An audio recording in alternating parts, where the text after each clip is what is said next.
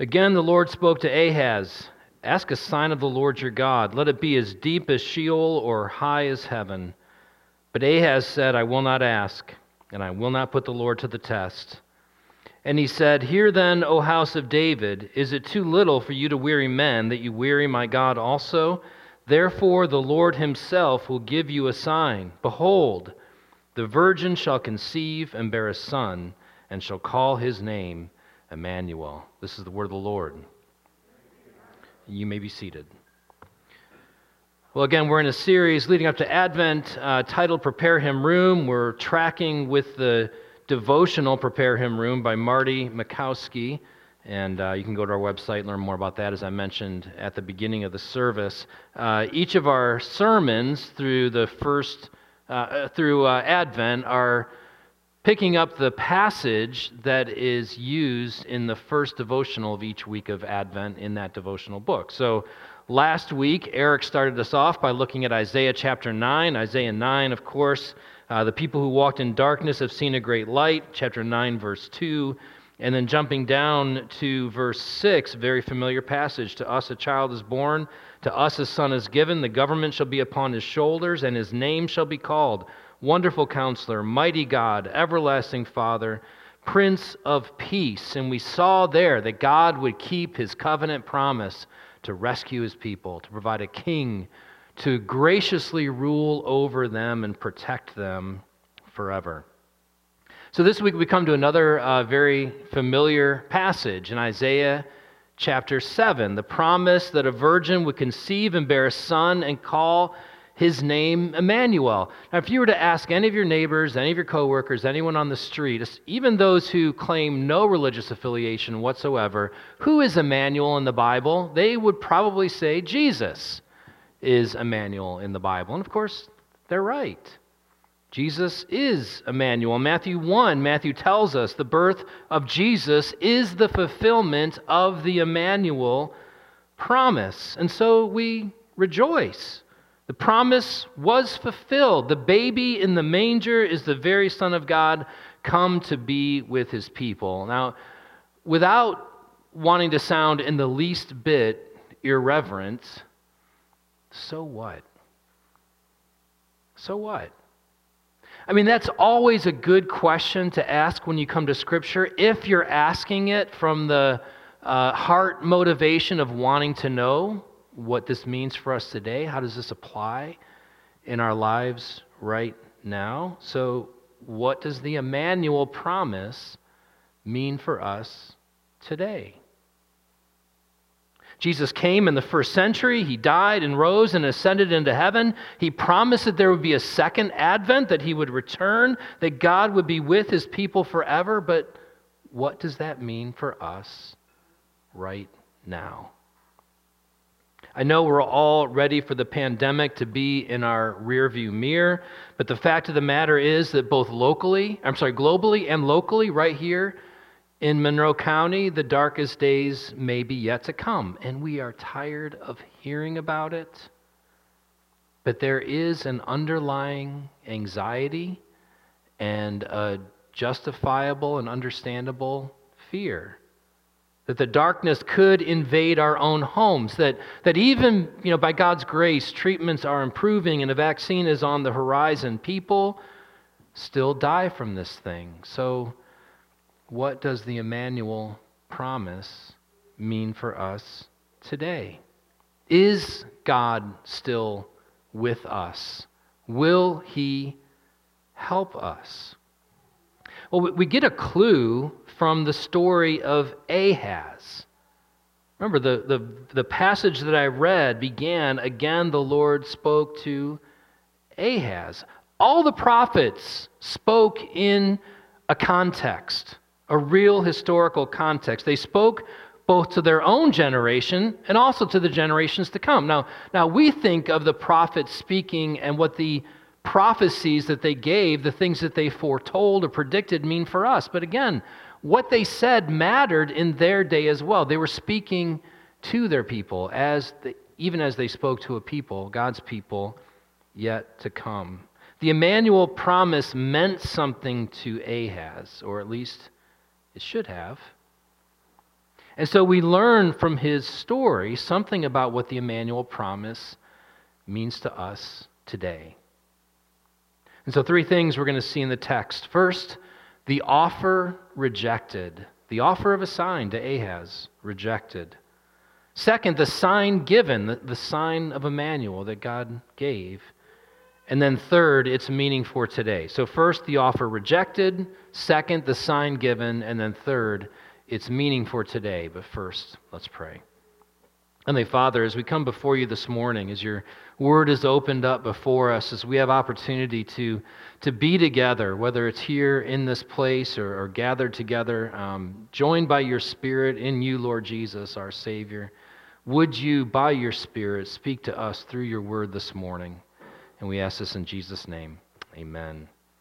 So, first, the offer rejected. And again, we need to understand what's happening here in its context. Verse 10 again, the Lord spoke to Ahaz. There's all kinds of Old Testament history behind that that we need to grasp in order to put ourselves here in this. So, you know, let's go back to the, the founding of the nation of Israel. David was king over Israel. The 12 tribes of Israel. After David came Solomon, and, and after Solomon, around 950 BC, all kinds of dysfunction and division entered into the, the kingdom of Israel, and these 12 tribes were fractured.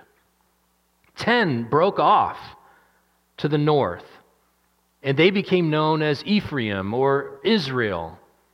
And two tribes remained faithful down in the southern part of the Old Kingdom, and they became known as the kingdom of Judah. So that's, you read about that in 1 Kings chapter 12. It's just a little bit of foundational history because when you read 1st and King, 1 Kings and 2nd Kings and, and 1st and 2nd Chronicles, and when you read in Isaiah and the other prophets, you hear them refer variously to Israel and, and Ephraim, which are describing the northern kingdom, and Judah or the house of David, as we see here in this passage this morning, referring to the southern kingdom.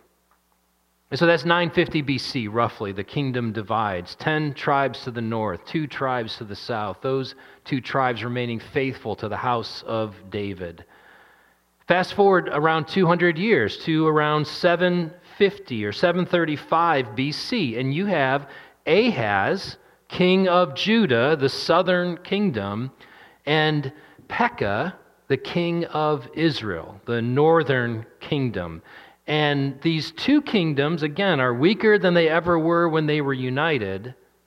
But even when they were united, they would not have been strong enough to, without God's help, deal with the superpower that was rising in the region, the nation or the kingdom of Assyria. And so, recognizing that threat, the northern kingdom, Israel, which was closest to Assyria, formed a coalition with Syria, not Assyria, Syria. These two nations, Syria and Israel, formed an anti Assyrian coalition. If Assyria attacks either one of us, we will come to the defense of the other. We will do our best to resist the you know, imposition of Assyria to take over our land. But the king of Syria and the king of Israel kind of looked at one another and said, you know, we could use some reinforcements. We could use a little bit more help. We, thus, you know, us two nations probably aren't going to be enough to resist Assyria. So, you know, I don't think it quite went like this, but I can imagine Pekah, the king of Israel, saying, you know what, there's these two tribes to the south. Like, we don't really talk all that much anymore, but we do go way back. Maybe, maybe if we reach out to Ahaz, he'd be willing to join our coalition, our anti Assyrian compact. And so they send an overture to Ahaz. Ahaz says, No, thank you. And the king of Israel and the king of Syria say, No, really, we, we insist. You're going to join us. So, what they decided, Syria and Israel, they decided that they were going to actually attack Judah. They were going to overthrow Ahaz. They were going to put their own king, you know, kind of a puppet ruler, in place someone who would agree with them, who would, who would join this anti Assyrian compact, and all the forces of Judah would be marshaled to come to the aid of Syria and Israel if Assyria would attack. Again, that's around 735 BC. You can read about that in 2 Kings chapter 16. Ahaz hears about this. Ahaz hears that Syria and Israel are going to attack. So Ahaz decides, I've got to do something to protect myself. So who does he reach out to for help? Assyria. The very nation that's ready to attack Syria and attack Syria, uh, uh, Israel, the, the, the reason why Syria and Israel were about to invade Judah, Ahaz says, I need help, and so I'm going to reach out to Assyria for help. He's basically ready to, like, he gave them money out of the treasury of David. He was, he was willing to sell the soul of the nation in order to have the help of Assyria. And that's where we are in Isaiah chapter 7. In the first part of Isaiah chapter 7, God sends Isaiah to say to Ahaz, Listen, don't put your trust in the Assyrians. Trust me. I, I, will keep my promises. In fact, if you go back and look at the first part of uh, Isaiah chapter 7, in verse uh, 4, God says, And say to him, Be careful, be quiet, do not fear, and do not let your, ha- your heart be faint because of these two smoldering stumps of firebrands. He's talking about Israel and Syria.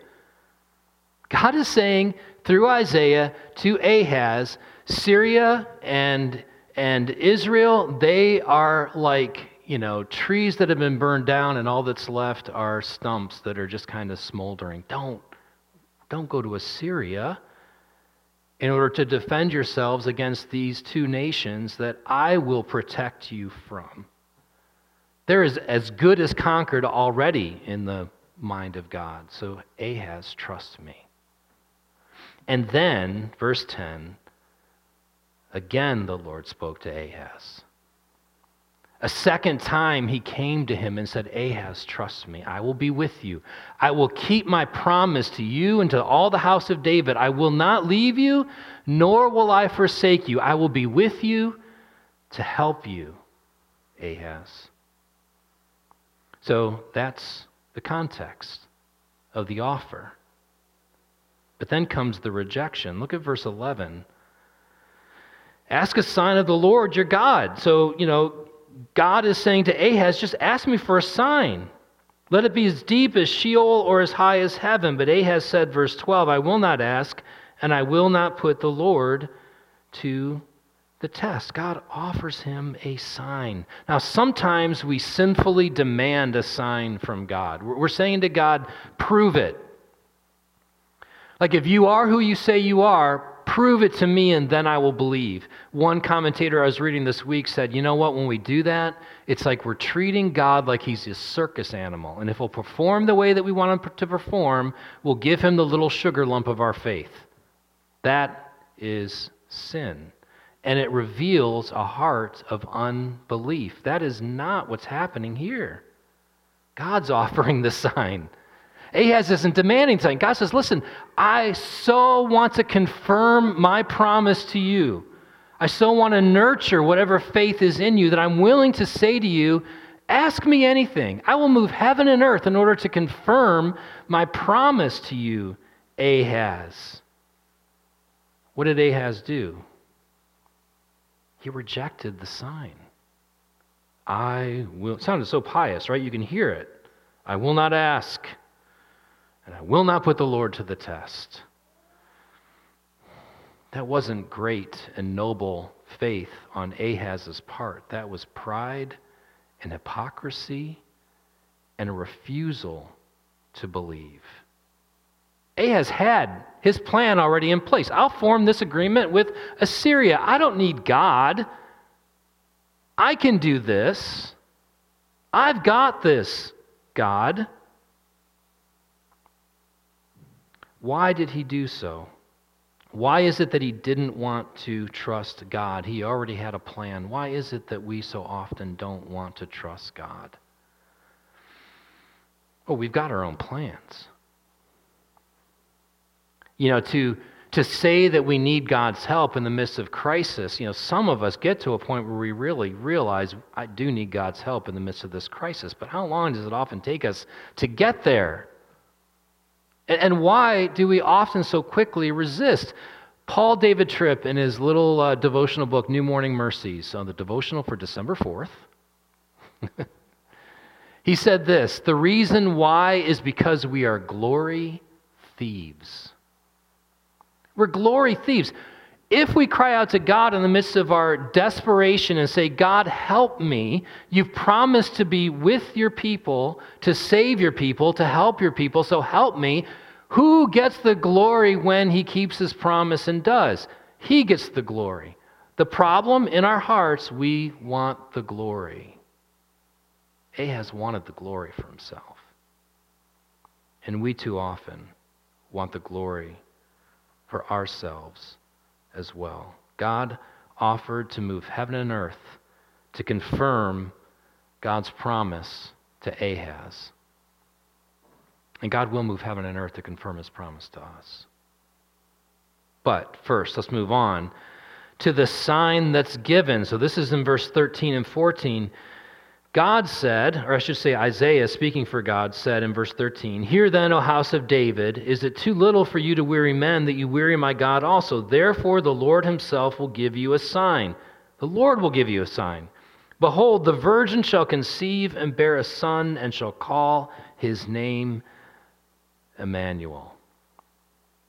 There was significance to this sign. This sign pointed to something, just like a road sign points to something. A sign that says, you know, when you're when you're on Highway 90 coming uh, east, there's that sign that says Rochester, 17 miles just past Batavia, right?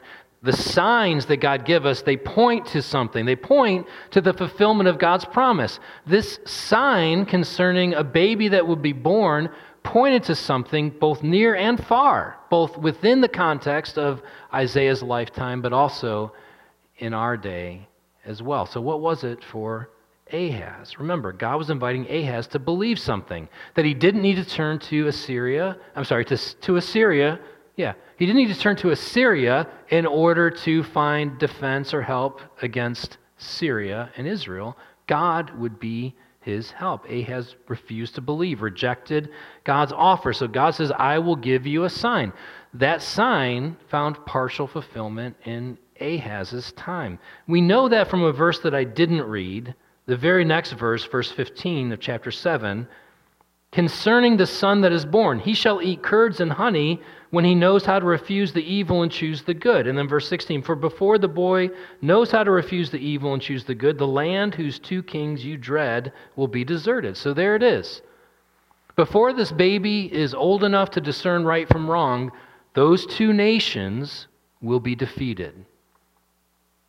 And then you get down to chapter 8 and you read this Isaiah again saying, The Lord said to me, Take a large tablet and write on it the common characters belonging to, here we go, Maher-shalal Hashbaz. Now jump down to verse 3. Isaiah says, And I went to the prophetess, that's referring to his wife, and she conceived and bore a son. Then the Lord said to me, Call his name Maher-shalal Hashbaz. I am so glad that Abigail and Tony named their newborn son Simon because when I baptize Simon, I will have to say his name.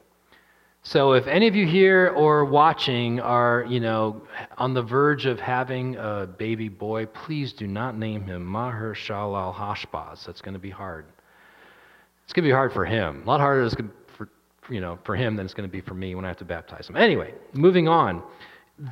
Maher Shalal Hashbaz in verse um, 4 of chapter 8 For before the boy knows how to cry, my father or my mother, or jumping down again, before he's able to discern right from wrong, the wealth of Damascus, which was the capital of Israel, and also Syria will be carried away. And so this child that was born was a type of Emmanuel, kind of pointed to Emmanuel.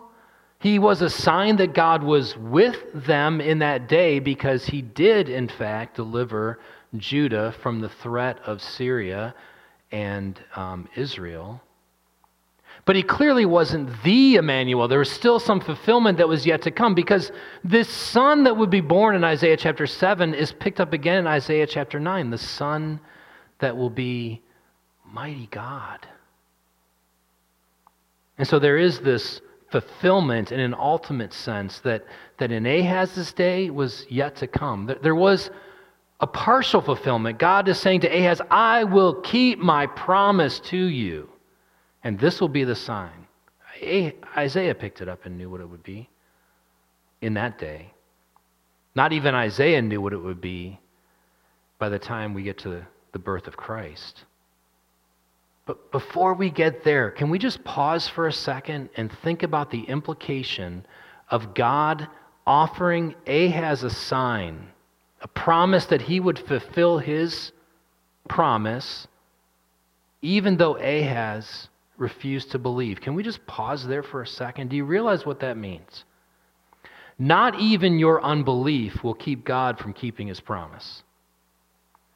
If you are a Christian, if you are a child of God, God said, I will finish the work that I began in you.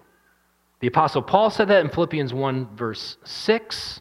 All scripture is breathed out by God. And so when Paul said that, it was God saying that. God was saying, I will finish the work I started in you. That is happening even when you are struggling to believe it. O brother or sister in Christ, O child of God. When it doesn't feel as though you are God's child, when it feels as though you have been abandoned by Him, His promise, never will I leave you, never will I forsake you, remains in effect whether you believe it to be true or not in that instance. God is determined to keep His promise to His people. He is determined to keep his promise to you.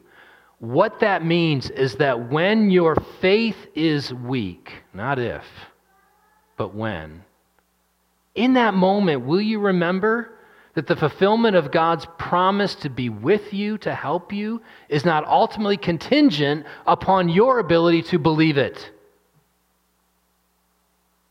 It rests entirely on his sovereign will to bless and to help his people. Nothing will get in the way of that, not even those times when you struggle to believe that it's true. That's good news.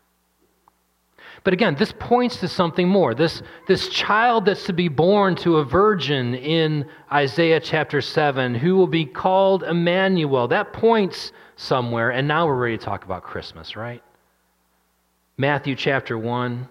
Let me just read it for us. Now, the birth of Christ, this is verse, verse 18, took place in this way. When his mother Mary had been betrothed to Joseph, before they came together, she was found to be with child from the Holy Spirit, and her husband Joseph, being a just man and unwilling to put her to shame, resolved to divorce her quietly. But in a dream, but as he considered these things, behold, an angel of the Lord appeared to him in a dream, saying, Joseph, son of David, do not fear to take Mary as your wife, for that which is conceived in her is from the Holy Spirit. She will bear a son, and you shall call his name Jesus, for he will save his people from their sins. Jesus means the Lord saves. All this took place, Matthew's writing now. Matthew's reflecting on what is happening. All this took place to fulfill what the Lord had spoken by the prophet.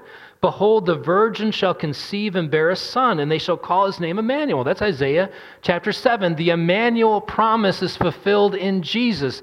Jesus is Emmanuel, God with us to save us.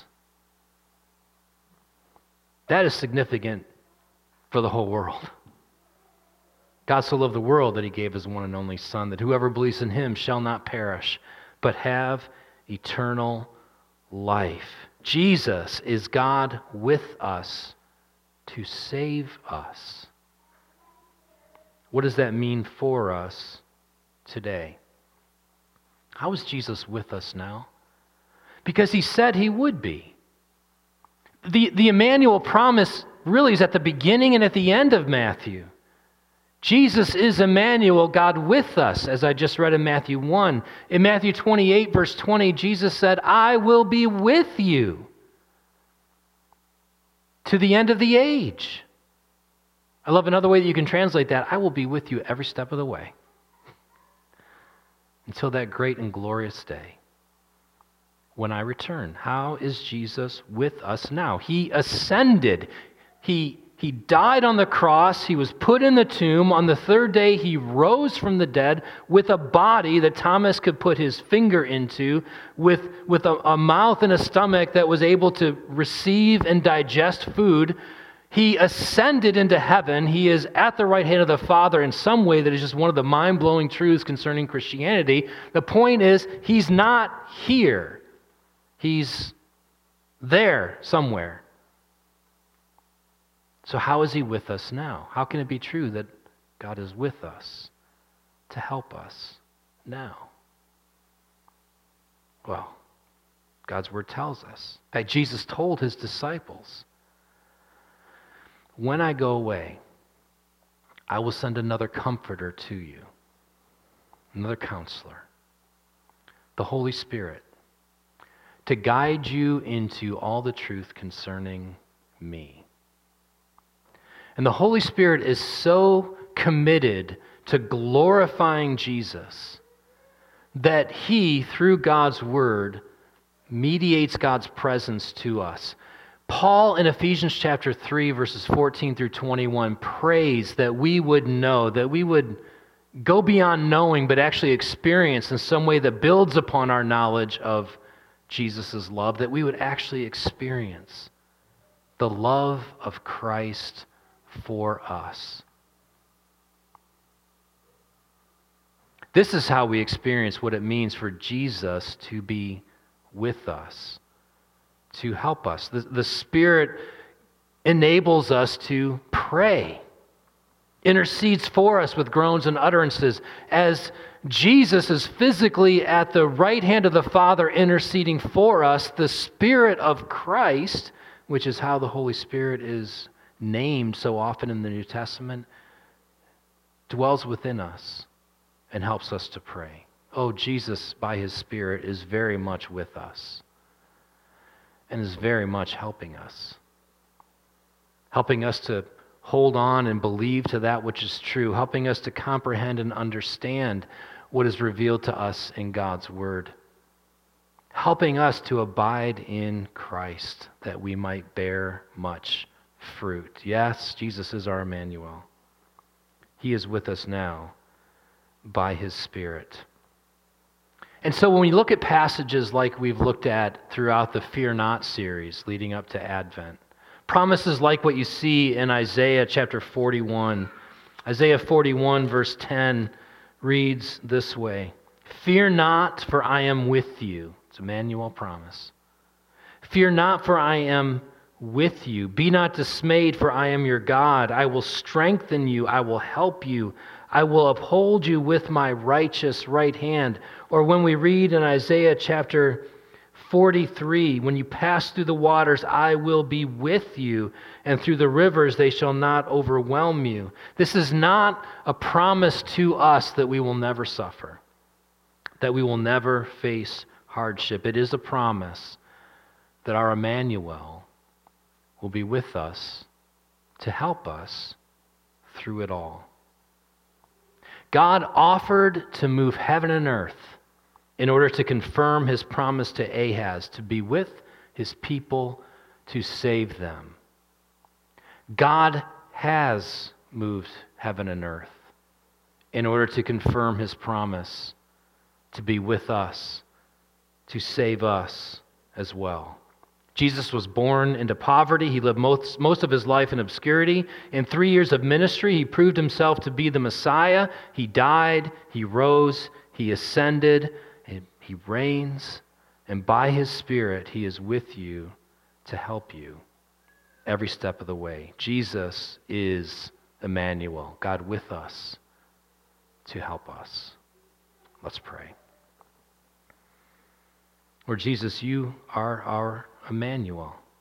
By your Spirit, you are with us to help us. We thank you, Lord Jesus, for saving us. We thank you that by your Spirit, you gave us faith to believe. It's by grace we're saved through faith, and even that faith itself is a gift. And so we give you thanks, Lord Jesus, for dying, for rising, for ascending into heaven, for pouring out your Spirit on your church that we might know what it means for you to be our Emmanuel today. Even as we look to that great day of your second advent when you return and we enjoy in fullness the promise of what it means for God to be with us and us to be with you. It's in the name of Jesus Christ that we pray. Amen.